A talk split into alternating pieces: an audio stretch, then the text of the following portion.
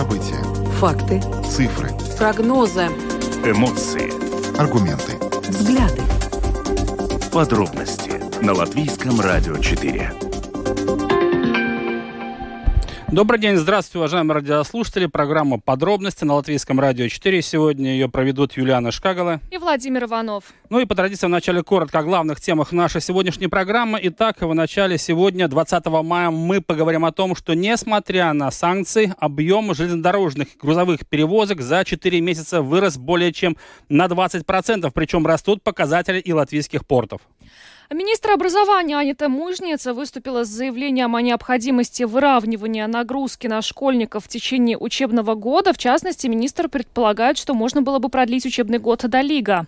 Во второй части программы поговорим о том, что происходит в Вильнюсе, а именно форум «Свободной России», который организовали видные представители российской миграции, сегодня проводят вторую антивоенную конференцию. И первый итог этой конференции э, в Вильнюсе объявили о создании Российского комитета действий. Ну и поговорим о том, что сегодня в 6 часов состоится шествие за снос памятника советским воинам в Парке Победы, в котором, как планируется, примут участие около 5000 человек. Свяжемся с нашим коллегой, который, э, ну, ближе к концу к нашей программе как раз будет находиться у памятника Свободы, откуда стартует шествие, расскажет, что там происходит. Ну и добавлю, что видеотрансляция программы «Подробности» доступна на домашней странице Латвийского радио 4, lr4.lv, на платформе Rus.LSM.lv, а также также в социальной сети Facebook на странице Латвийского радио 4 и на странице платформы Rus.LSM. Слушайте записи выпусков программы «Подробности» на крупнейших подкаст-платформах. Также напоминаем, что все программы Латвийского радио теперь можно слушать в новом мобильном приложении «Latvijas Radio» в вашем смартфоне в любое время. Мобильное приложение доступно на латышском и русском языках, и скачать его можно совершенно бесплатно как в Google Play, так и в App Store. Ну а далее обо всем по порядку. Подробности прямо сейчас. Программа подробности на Латвийском радио 4. Поговорим о том, что объем железнодорожных грузовых перевозок в Латвии за 4 месяца этого года увеличился на 20,3% по сравнению с соответствующим периодом 2021 года. Об этом свидетельствуют э, последние данные Министерства сообщения. Ну и также э, сейчас уже видно, что первый э, квартал этого года ну, стал достаточно положительным и для латвийских портов.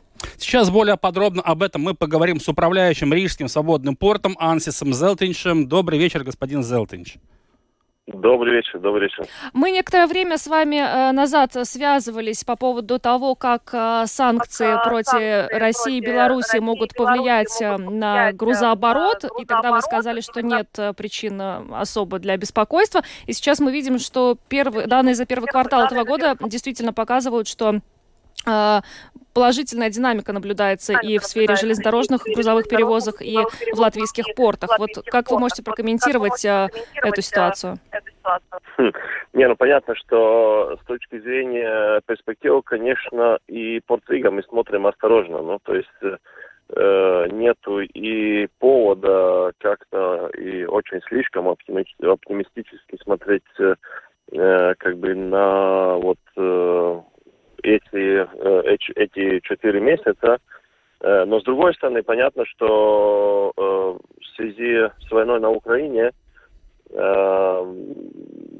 транспортные коридоры, логистика меняется, и это дает и свои возможности. Если смотреть вообще по грузообороту, то я могу сказать уже на, на вчерашний день э, мы через порт Рига уже на объем 5 месяцев прошлого года.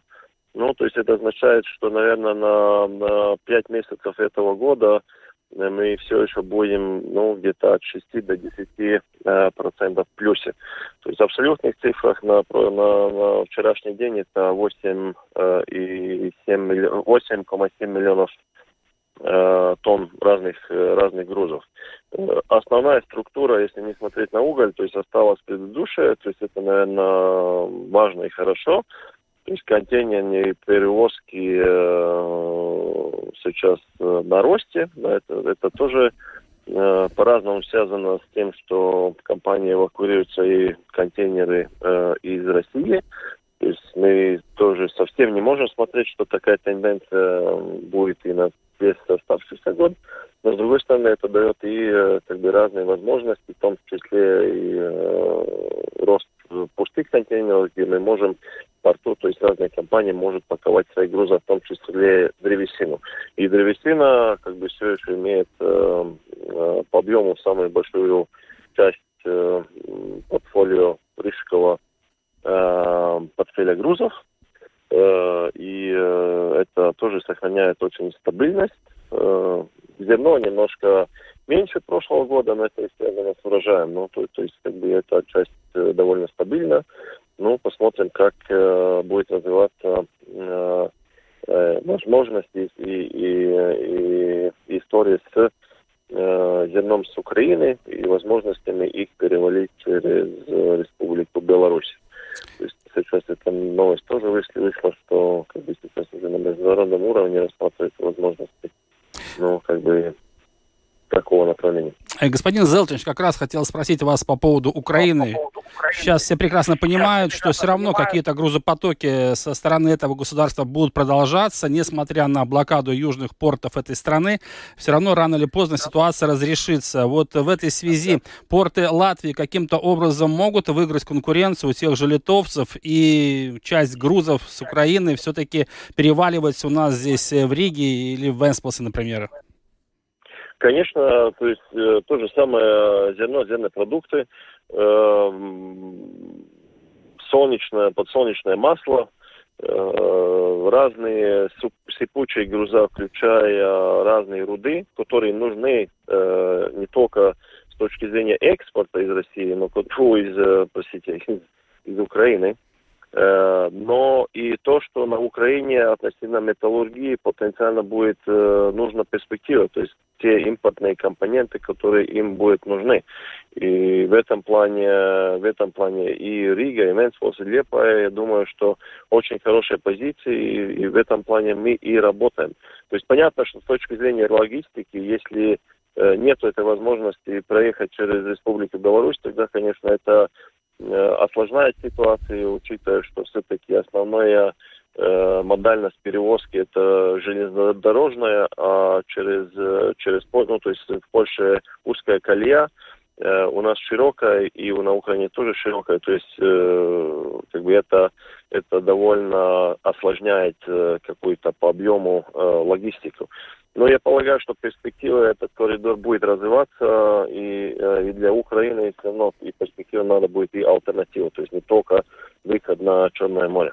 Ну вот по поводу альтернативы. Сегодня как раз состоялась встреча министра сообщения нашей страны Талиса Линкайца с э, министром э, экологии и природных ресурсов Азербайджана, где обсуждалось дальнейшее возможное сотрудничество. В частности, э, две страны будут оценивать возможность развивать мультимодальные грузовые перевозки. Вот как вы смотрите на такую альтернативу и вот эти мультимодальные грузовые перевозки между Латвией и Азербайджаном Азербайджаном, они как-то могли бы э, еще больше увеличить э, грузооборот э, и, и по железной дороге, и, по, э, и для, для латвийских портов?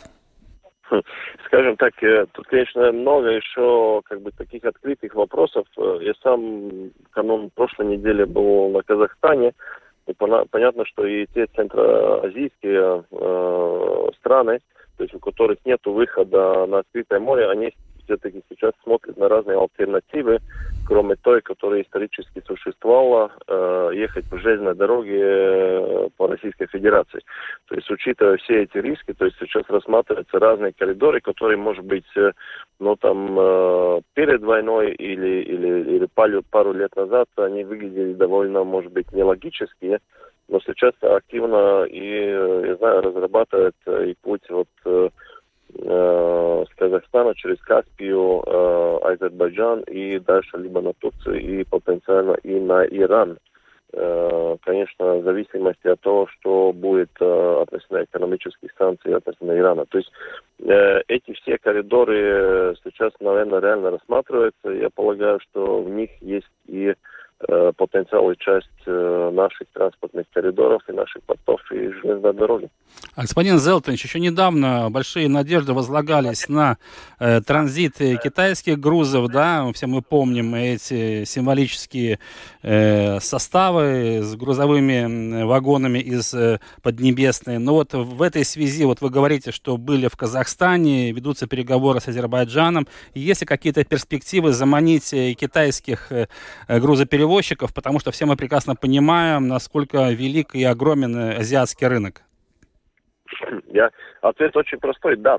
Э, вопрос, когда это и на каком объеме случится, это, наверное, немножко, другого характера, но э, то, что этот потенциал имеется, он имеется, э, как минимум он связан с этим, что э, вот существующая ситуация на на, на вообще логистической, на, на, на мировой логистике, э, учитывая всякие, э, ну, как бы, запоры, э, Центральной Европе, в том числе на китайские груза. То есть это не только война, это и, скажем так, сейчас недавнешний локдаун э, Шанхая, который осложнил как бы перевозки по морскому пути.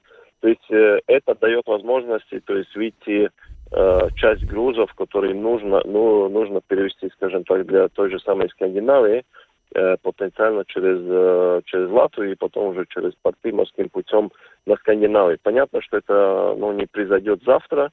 Э, понятно, что как бы это ни было, там все-таки остается и Российская Федерация, Э, и э, есть целый ряд вопросов, наверное, которых надо будет решать, но как потенциал он остается, то есть это, это где-то отбросить и сказать, что это э, не имеет смысла над этим работать, я думаю, что это неправильно.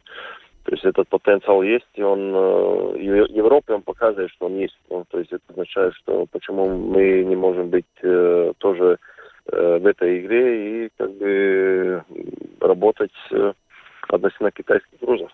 Но... Но это, не, это, это не будет завтра, это тоже, это, это тоже понятно.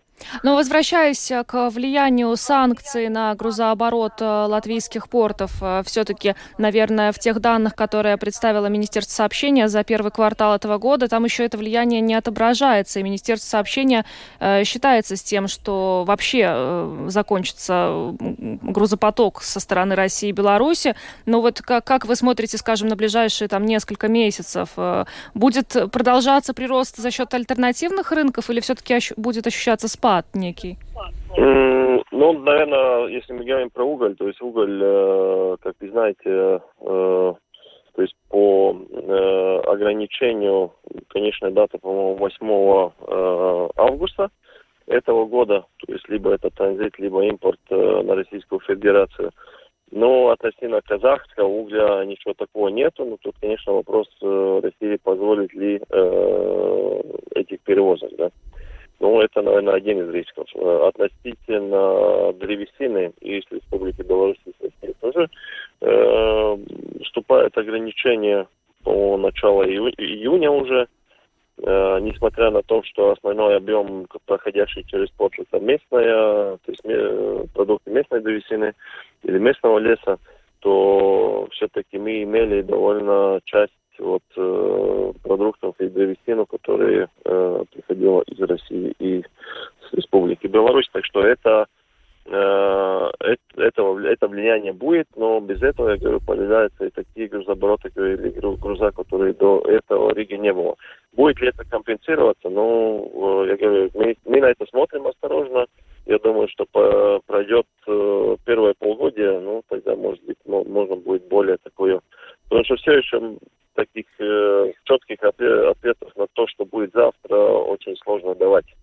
То есть Э, все меняется очень динамически. Но пока, как вы уже говорили, я говорил, пока относительно портов и перевозок и Рижском порту все, э, все окей. Ну просто когда только началась война и заговорили о санкциях в отношении России и Беларуси, и в числе латвийских аналитиков э, некоторых звучало мнение о том, что в принципе можно разбирать уже рельсы на территории Латвии. Вы бы не смотрели так пессимистично на эту ситуацию, да? Э, нет, потому что как бы, как бы мы на это не смотрели, э, я думаю, что долгосрочку, э, ну, как бы выключить основную часть континента тоже вряд ли будет возможно, да. То, что, то, что на какой-то краткий срок э, что-то может совсем остановиться, да, наверное, это, это возможно, да, это никто не может исключить. Э, но, как бы, если так э, долгосрочно смотреть, я думаю, что нет. Э, и понятно с точки зрения потов, что, как бы, чисто направление юг, э, э, юг-север или север-юг, ну, то есть что-то возить через Ригу э, в Европу или обратно там на Финляндию, Эстонию, то есть не имеет большого смысла. То есть э, что-то пере, пере, пере, перевалить через порт, там ставить на железную дорогу и в Европу, скажем так, работать, или на работники привезти в порт и потом на судах везти, не знаю, в Финляндию. Ну, то есть это э, большого смысла не имеет. Так что я думаю, что коридоры немножко поменяются, и э, я думаю, что относительно э, Беларуси тоже сейчас, наверное, рассматриваются разные варианты. Это, конечно, зависит от, от их и от их правительства, и, и, и политических решений, но я уже говорил сегодня, по-моему, на э, прессе уже появилось, что как бы ведутся разговоры относительно того, что то есть, возможности, что санкции на Беларусь при при том, если они позволят э, Украине экспортировать зерно, ну, то есть, может быть, сокращены или как-то э, уменьшены. Ну что ж, большое вам спасибо за интервью и за то, что со своей стороны рассказали о ситуации с грузами в портах и на железной дороге. Анси Зелтониш, управляющий Рижским свободным портом, был с нами на связи. Еще раз спасибо вам и хороших выходных. Да, хороших выходных и, и как бы хорошей погоды. Спасибо. Да, спасибо. Да, благодарим господина Зелтовича. Ну, действительно, пока что цифры радуют, если мы говорим об объемах э, грузовых перевозок по железному транспорту и также в портах нашей страны. Но посмотрим, э, как санкции будут влиять на дальнейший грузооборот э, в этих узлах э, латвийской логистики. Будем надеяться, что действительно, если спад будет, он будет минимальный, но в любом случае надеемся, что руководители латвийских предприятий все-таки найдут какие-то дополнительные резервы и новые рынки, чтобы эти объемы не уменьшались. Но мы двигаемся дальше и поговорим о том, что министр образования Анита Мужница выступила с заявлением о необходимости выравнивания нагрузки на школьников в течение учебного года. А, речь идет о том, что Латвия является одним из рекордсменов по продолжительности каникул, и министр предполагает, что можно было бы продлить учебный год до Лига, а в марте давать школьникам дополнительные выходные. Но здесь сразу стоит оговориться, что а, пока идеи министра образования не обрели форму конкретного предложения, Министерство образования распространяет распространила заявление Аниты Мужницы просто как мнение министра. Да, и насколько предложение министра рационально? Следует ли нам копировать примеры Германии и Дании? И что даст э, продление учебного года? Сегодня мы решили узнать мнение у профессионалов. И вот что нам рассказал директор Рижской третьей государственной гимназии Андрис Прекулис. Ну, если посмотрим, э, какая длина учебного года для наших учеников – сравнительно европейских стран, тогда в нашей стране один из самых коротких учебный год. И, значит, сейчас есть еще ну, начало реформы, школа 230. Значит, там появляются, конечно, ну, э, например, комплексные навыки, э, которые еще надо дополнительно, работая другим, развивать ученикам который, в принципе, очень правильно. Это связано больше с жизнью. Значит, конечно, э, исходя из этого анализа, наверное, анализа, как работает европейские страны, поскольку мы в Европейском Союзе, и, и наши дети потом поступают в разные университеты да, европейских стран. Я думаю, это правильное решение, это правильное решение, но я думаю, что, ну, может быть, очень важно все-таки потом открыть дискуссию, в каком периоде это надо. Все-таки между и не периоде июня, который Латвии, например, я думаю, до 23-21 э, июня, когда большинство родителей уходят так, отпуск, свои дачи уезжают, наверное, июнь все правильно.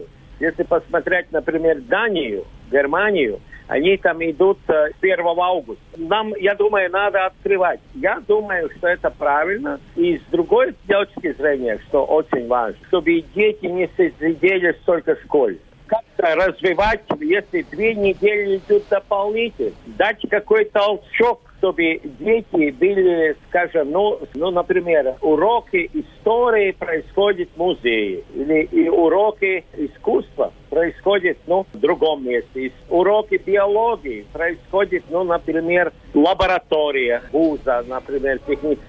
чтобы этот процесс был более открытый, с одной стороны. И с другой стороны, чтобы э, дети поняли как-то сейчас больше это не только книга, э, как говорится, учили, да, но они э, учились, пользуясь этой возможностью, которые есть э, вокруг нас то если, допустим, мы, ну как, например, в Германии 1 августа идем э, в школу, уже новый учебный год, значит ли это, что в принципе есть смысл немножко увеличить э, каникулы в течение учебного года, чтобы, может быть, там, да, дети, чтобы распределить правильно. правильно все это? Я очень согласен из этого, чтобы пересмотреть, ну, например, Lieldienu каникулы Пасхи, подумать, поскольку, ну, может быть, осенние каникулы опять немножко. Очень правильно. Я думаю, чтобы перед этими, ну, какими-то периодами тоже был какой-то период немножко отдыха, чтобы дети сохраняли эту энергию, которая все-таки очень важна в учебном процессе. Ну, и еще, я, я подумаю, еще в Германии говорят, что очень не нравится. Ну, вопрос, это тоже может делать этих двух недель, поскольку у них идут две недели практики э, предприятий. Но это опять э, вопрос карьерного обучения, вопрос в принципе, как использовать это плюс две недели, я думаю, что мы должны дискутировать и педагоги. Я, например, э, был э, только за, например, после 10 класса, если можно Латвии сделать, но ну, отправить Земесардзе, э, Робешсардзе, э, Bruņoties spēki, чтобы дети познакомились, э, ну, в этой программе. Чтобы это не было опять скамейки учебника по учебнику. Я бы, бы только против, чтобы парни познакомились. Это было, ну, профессиональная информация тоже. И если он пошел, ну, например, редакцию, он хотел быть журналистом, ну, например, он прошел две недели практики. Он, может быть, что-то сделал, да, например, в вашем радио или где-то другом. Но он понял, как работает и что там надо думать. Мне очень нравятся эти две недели в Германии. Есть практика средней школе две недели. И когда мы говорим да, об увеличении учебного года, мы ведь также говорим о более рациональном распределении нагрузки не только на учеников, Правильно. но и на педагогов.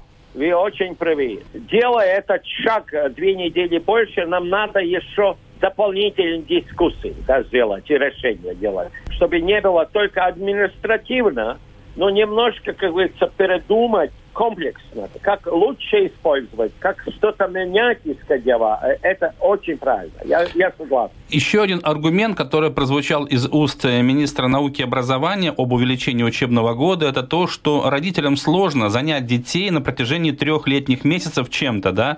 То есть здесь у них будет меньше проблем, если учебный год продлится. Здесь тоже, наверное, есть рациональное зерно в этом. Это очень правильно. Я чувствую своих родителей. Но, ну, в принципе, после э, Лигу, Яню, большинство уходит в отпуски, да, большинство, поскольку лето, да, разгаре. Очень хорошо, чтобы дети учились вместе, родители ушли, э, и они остаются ригиться, если очень тепло, не очень счастливы все, да. Очень рационально. Но как вы думаете, если все-таки по этому вопросу будет проведена дискуссия, да, дискуссии, какие-то обсуждения среди преподавателей, педагогов, учителей, среди руководителей учебных заведений, все-таки как быстро все это может быть внедрено в наши учебные процессы, в наши программы? Я думаю, если решения идут сейчас, идеально бы было, ну, не с 1 сентября, а следующий год, может быть, ну, после года. Я думаю, это должен пройти демократический цикл. Мы должны любить демократию, чтобы э, люди, которые в системе и родители, ну, они немножко продолжали дискуссию, как лучше действительно еще запланировать учебный период, процесс, и немножко делать изменения комплексная. Я думаю, на следующий год, ну, после года, где внедряют. Причем- Делаем подготовку, дискуссии и потом внедряем. Причем это, наверное, есть смысл внедрять повсеместно по всей территории Латвии, во всех учебных заведениях, вне зависимости, находятся они в крупных городах или в регионах. Мы должны любить демократию. Не всегда, может быть, найдем, но тогда дискуссия не будет о том, делать или не делать, да, это. Если делая, что мы должны поменять, что мы должны улучшить, совершенствовать, такие рациональные дискуссии. И последний вопрос, но не боитесь ли вы, что такое увеличение учебного года вызовет неоднозначную реакцию самих учащихся? Ну, я говорю, мнение учащихся, ну, хоть если они 18 лет, э, ну, очень солидно бы спросить их мнение, да, это тоже урок демократии. Ну, я думаю, там действительно должен быть, ну, какой-то профессиональный опрос, плюс результаты анализа показать детям, да. Я думаю, дети может найти очень много рациональных идей тоже. Я бы готов, если в следующем году 12-классникам делается этот опрос между 12-классников, делать дискуссии. Я думаю, моложе, кому еще нет 18, ну, пока пусть они ждут свое время. Ну, конечно, голос от э, детей 12-классников, это было очень рационально, поскольку они сразу бы включились, как говорится, ну, такой э, пилсонью э, Гражданское общество, да. они включили, они потом будут пользоваться, да, ну, конечно, не эти дети, следующий год, они будут высказать очень хорошие идеи. Итак, это был директор Рижской третьей государственной гимназии Андрей Спрекули со своим мнением о том, следует ли продлевать учебный год на две недели, учиться до Лигу и вообще, что касается летних каникул. При этом господин Прекули ссылается на положительный опыт других стран Евросоюза. Ну а мы поговорим о том, что сегодня в Вильнюсе форум «Свободной России» проводит вторую антивоенную конференцию. Э, На мероприятии этом обсуждались вопросы глобальной международной безопасности, социально-экономические последствия войны, сценарии развития событий внутри России, методы противодействия путинской военной машине. Ну и, э, ко всему прочему, на конференции обсуждался вопрос помощи россиянам, которые после начала войны уехали из страны. Сейчас с нами на прямой телефонной связи участник этой конференции, доктор юридических наук, профессор Свободного университета Елена Лукьянова. Добрый вечер, Елена. Добрый вечер. Ну, сегодня стало известно, что э, в рамках э, антивоенной конференции в Вильнюсе объявили о создании Российского комитета действия. Расскажите, пожалуйста, что это за комитет и какова его цель?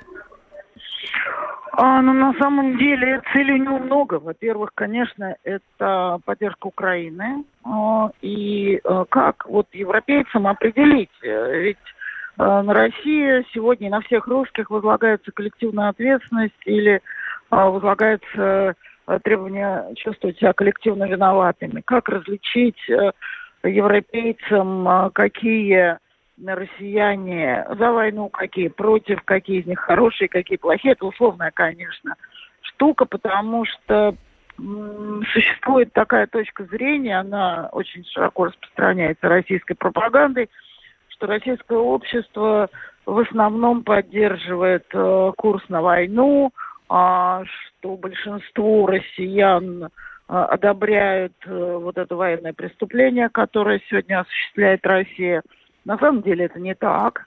А, Как минимум даже по официальной статистике ам, россиян, которые открыто нечестной, не нечестной социологии обработанные данные, но тем не менее открыто не поддерживает войну не менее 36 миллионов человек.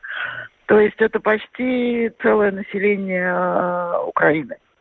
А вот как различать, э, как, э, например, вот сегодня там э, такой cancel culture, представляются там россияне как класс, им не открывают счета в банках, отказываются э,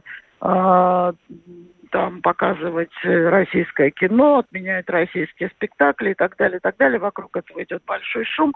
Как, как европейцам различить хороших, условно, и плохих россиян? Поэтому объявлено подписание а, некой петиции. Это не петиция, это как бы а, такая грамота о том, что поддерживают люди. Они поддерживают территориальную целостность Украины, они осуждают войну, там еще есть несколько пунктов. Вот если человек подписал такой документ, э, который выставляется а, в интернете, то он уже совершенно активно и открыто заявил публично свою позицию, то уже с этим человеком, по идее, можно разговаривать, потому что он относится к этим как минимум 36 миллионам, которые мы еще называем европейские, русские, да, которые четко совершенно однозначно высказывают позицию, совпадающую с позицией большинства жителей европейских стран по отношению к этой войне и к политике России.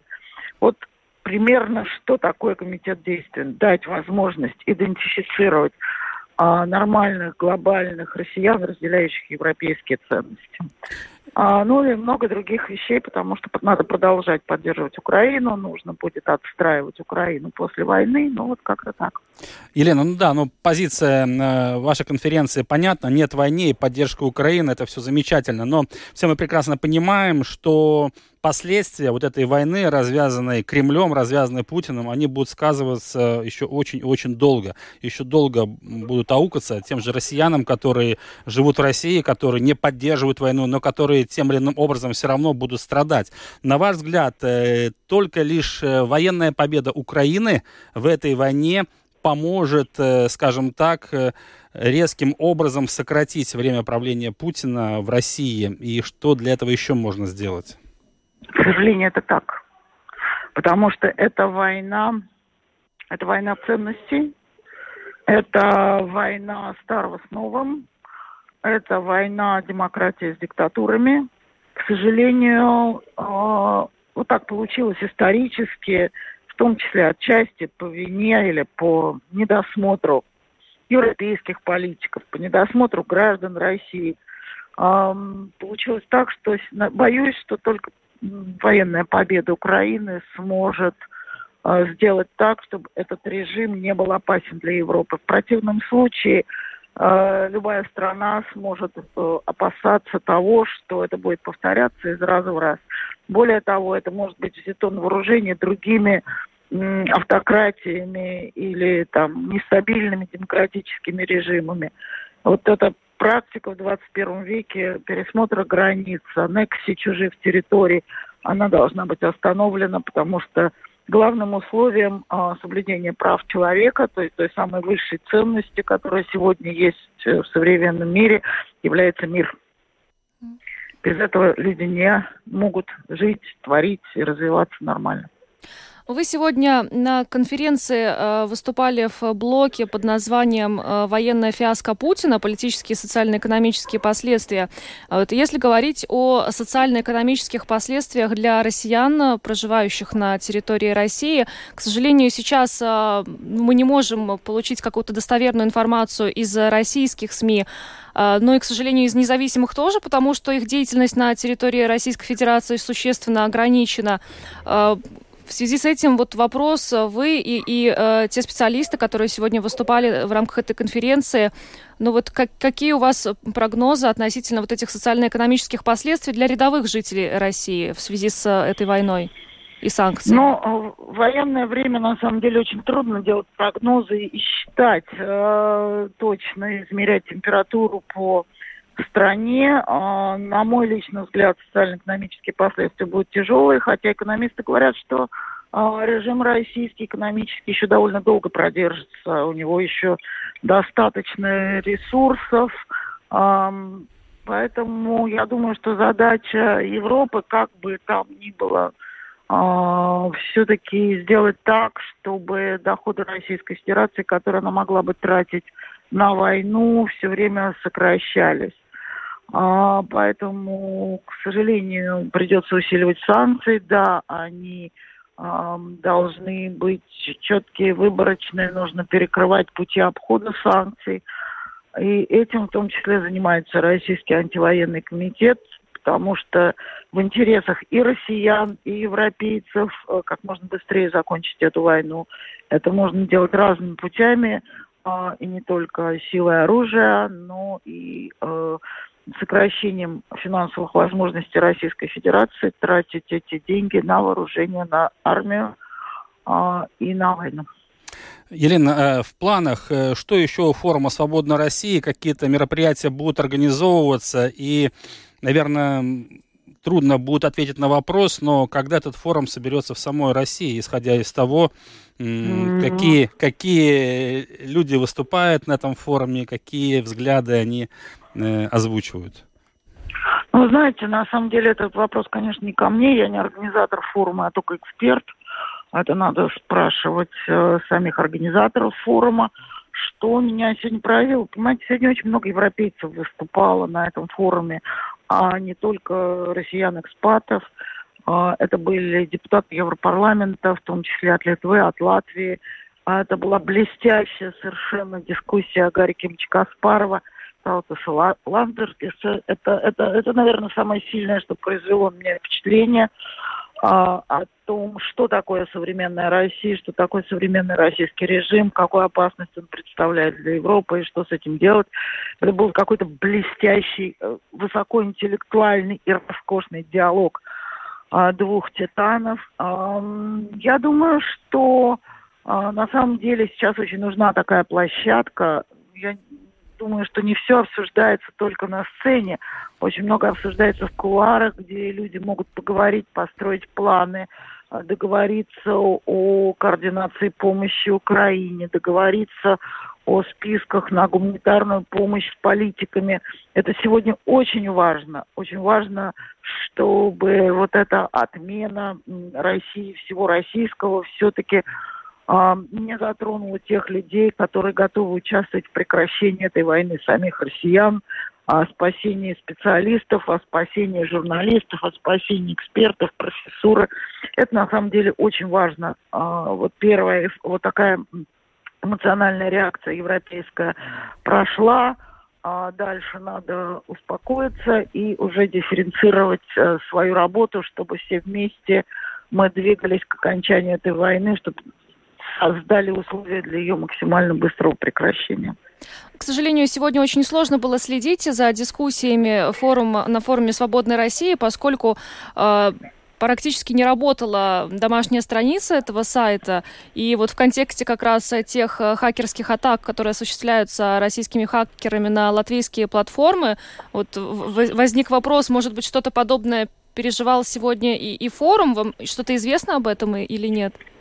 Ну, вы знаете, мы-то э, российские СМИ, российские там ресурсы давно к этому привыкли, к тому, что как только проводится какой-то большой митинг, большая конференция внутри России еще, уже 10, больше десятка лет мы это знаем, какой там десятка, лет 15, производятся хакерские атаки. Чем опаснее для российского режима мероприятия, тем сильнее эти хакерские атаки.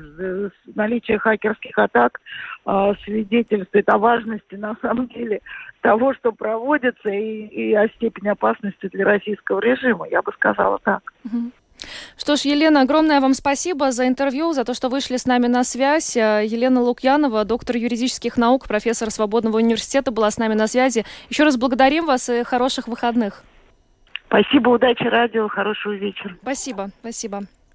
Да, благодарим э, Елену за то, что нашла время, пообщалась. Э, действительно, вот эти мероприятия наподобие антивоенных конференций, которые проходят э, и организуются форумом «Свободной России» у наших соседей в Вильнюсе, имеют очень большое не только просветительское значение, но и практическое, потому что действительно одно дело – это позиция, нет войны, другое дело – это реальная помощь не только Украине, но и тем россиянам, которые действительно против войны и хотят как можно быстрее, чтобы кошмар закончился, но для этого нужно пройти определенные шаги и сделать э, то, чтобы они действительно не чувствовали себя ущемленными за пределами России, потому что сейчас прекрасно понимаем, какое отношение к россиянам во всем мире. Ну а тем временем буквально через несколько минут э, начнется шествие в Риге за снос памятника советским воинам в Парке Победы. Организаторы э, ранее указывали, что планируется, что там примут участие около пяти тысяч человек. Старт этого шествия у памятника Свободы, где сейчас находится э, журналист Латвийского радио 4 Евгений Антонов, э, который с нами сейчас на видеосвязи. Э, Женя, здравствуй, ты нас видишь, слышишь? Да, я вас вижу, слышу, привет. А, Женя, расскажи, пожалуйста, что сейчас а, происходит у памятника свободы. Организаторы а, заявляли о том, что в этом шествии могут принять участие около пяти тысяч человек. Но вот по твоим наблюдениям, соответствуют ли действительности эти прогнозы? На самом деле люди прибывают довольно быстро. Вот я здесь нахожусь 20 минут. Когда я пришел, было, ну, может быть, 20-30 человек. И, в общем, э, казалось, что ожидания 5000, в общем, э, не оправдаются. Но буквально вот за эти минуты с все возрастающей интенсивностью идет поток людей. В основном несут э, флаги Латвии, несколько флагов Украины. Ни одного лозунга пока я не увидел. Но, э, в общем, люди прибывают. В настоящий момент здесь, ну, пожалуй, более тысячи человек на вскидку. Может быть, чуть больше, но пяти нет. С другой стороны, и шествие пока еще не началось. Вообще шествие пройдет под лозунгом «За избавление от советского наследия» и оно начнется от памятника свободы и пойдет э, вот через старый город по улице Кальцию, потом через э, Каменный мост, собственно, до э, памятника в Парке Победы. Изначально предполагалось, что там будет участвовать до 5000 человек. Полиция, э, э, служба госбезопасности говорила, что не исключает, что могут быть какие-то провокации из-за того, что были события 10 мая, известные всем, но, э, тем не менее, не видит оснований для того, чтобы каким-то образом менять программу этого шествия или вообще его отменять. Так что шествие, как ожидается, состоится в том самом запланированном виде, в котором оно было предусмотрено. Женя, ну за твоей спиной мы сейчас видим э, работников полиции, мы видим э, флаги Украины, то есть все те атрибуты, которые в последнее время сопровождают все подобные мероприятия. Э, чувствуется да. усиленное внимание со стороны органов правопорядка, то есть вот чисто визуально даже? Ну, на самом деле, чисто визуально, поскольку это далеко не первый, в общем, митинг, который я здесь наблюдаю, могу сказать, что полиция ведет себя очень спокойно, нету абсолютно никакого э, ощущения, что этому митингу будет как-то, ну, не знаю, более какой-то э, сильное внимание уделяться, и этого просто нет. То есть они стоят, наблюдают, как обычно. И, но с другой стороны, могу сказать, что нет ощущения, что готовятся какие-то провокации. Прибывающие люди ведут себя очень мирно. Есть ощущение, что все эти люди, которые сейчас приходят, собрались здесь, они все, в общем, объединены какой-то одной единой э, идеей или, по крайней мере, единым видением того, как, в общем, эту э, проблему советского наследия следует реши- решить.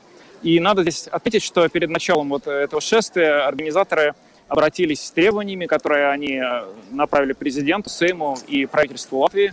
В числе этих требований было обобщить все данные о имеющихся в Латвии советских монументальных объектах, других каких-то идеологических э, э, пунктах, объектах, которые необходимо после этого будет демонтировать. Также они требуют переименовать все оставшиеся с советских времен и связанные с советской идеологией названия улиц, площадей, проспектов – вот. Кроме того, э, организаторы этого шествия настаивают на том, чтобы власти разработали несколько законопроектов. Один из них должен быть направлен на то, чтобы э, депортировать лишать гражданства лиц, которые не лояльны Латвии, а другой, по идее э, идеологов этого законопроекта, должен воспрепятствовать избранию в органы местной и власти, и республиканской власти, а также в Европарламент лиц, которые поддерживают агрессию России против Украины. А, полиция сегодня а, призвала также не приближаться к памятнику в Пардаугове во избежание каких-то э, неприятных э, конфликтных ситуаций. Но, насколько я понимаю, несмотря на это, организаторы маршрут шествия не изменили. Да, сейчас об этом ничего не известно. Так, от памятника свободы э, люди пойдут к памятнику в Пардаугове. Да? То есть на месте пока там ты не, не слышал, чтобы что-то поменялось в этом плане. Нет, маршрут шествия не менялся. Я думаю, это было бы невозможно сделать, в общем, э, так на месте. Он как был утвержден, так и остался. Известно, что движение по Каменному мосту будет ограничено из-за шествия, потому что действительно ожидает, что в нем примет участие большое количество э, жителей города и, в общем, э, других жителей Латвии. У нас в настоящий момент за моей спиной монтируется сцена, и, вероятно, здесь сейчас произойдет какое-то выступление, с которого начнется, в общем, это шествие. Потом люди, которые принимают участие в, этом, в этой акции, двинуться в сторону Пардауга. Женя, такой вопрос. Организаторы шествия призывали всех патриотов Латвии, в том числе и тех, для кого латышский язык не является родным, э, но которые уважают ценности Латвии, прийти вот в 18 часов э, к памятнику свободы. Ты там э, пообщался, может быть, с кем? Или слышал, есть ли русская речь, или в основном на латышском люди общаются? Ну, насколько можно слышать, в основном говорят по-латышски, но я не могу поручиться, потому что я готовился к эфиру минут 15, в общем, и у меня шли люди, я думаю, что русские среди них тоже были. Но, в общем, э, чего точно нет, это нету никаких э, провокационных э, флагов, нет никаких провокационных символов, которые можно было бы отождествлять с агрессией в Украине. То есть очевидно, что сейчас здесь нету людей, которые бы разделяли отношение России к этой войне, а наоборот, есть только те, кто поддерживает Украину, кто поддерживает Латвию. Ну и судя по той картинке, которую ты нам показываешь, люди очень разных возрастов э, собрались э, у памятника свободы сейчас.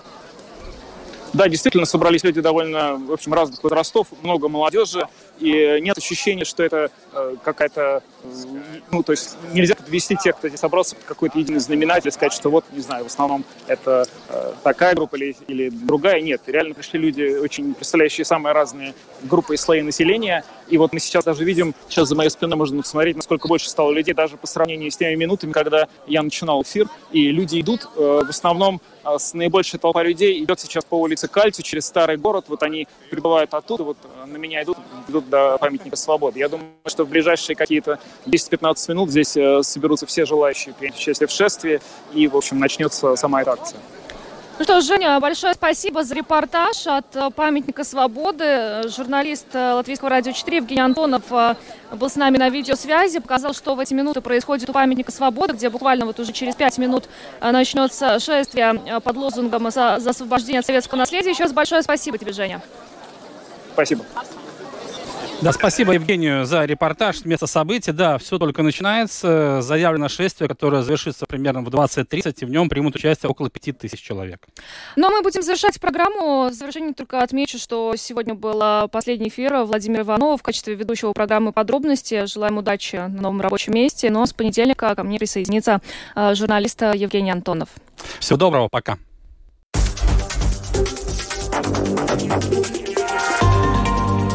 Латвийское радио 4. Подробности по будням.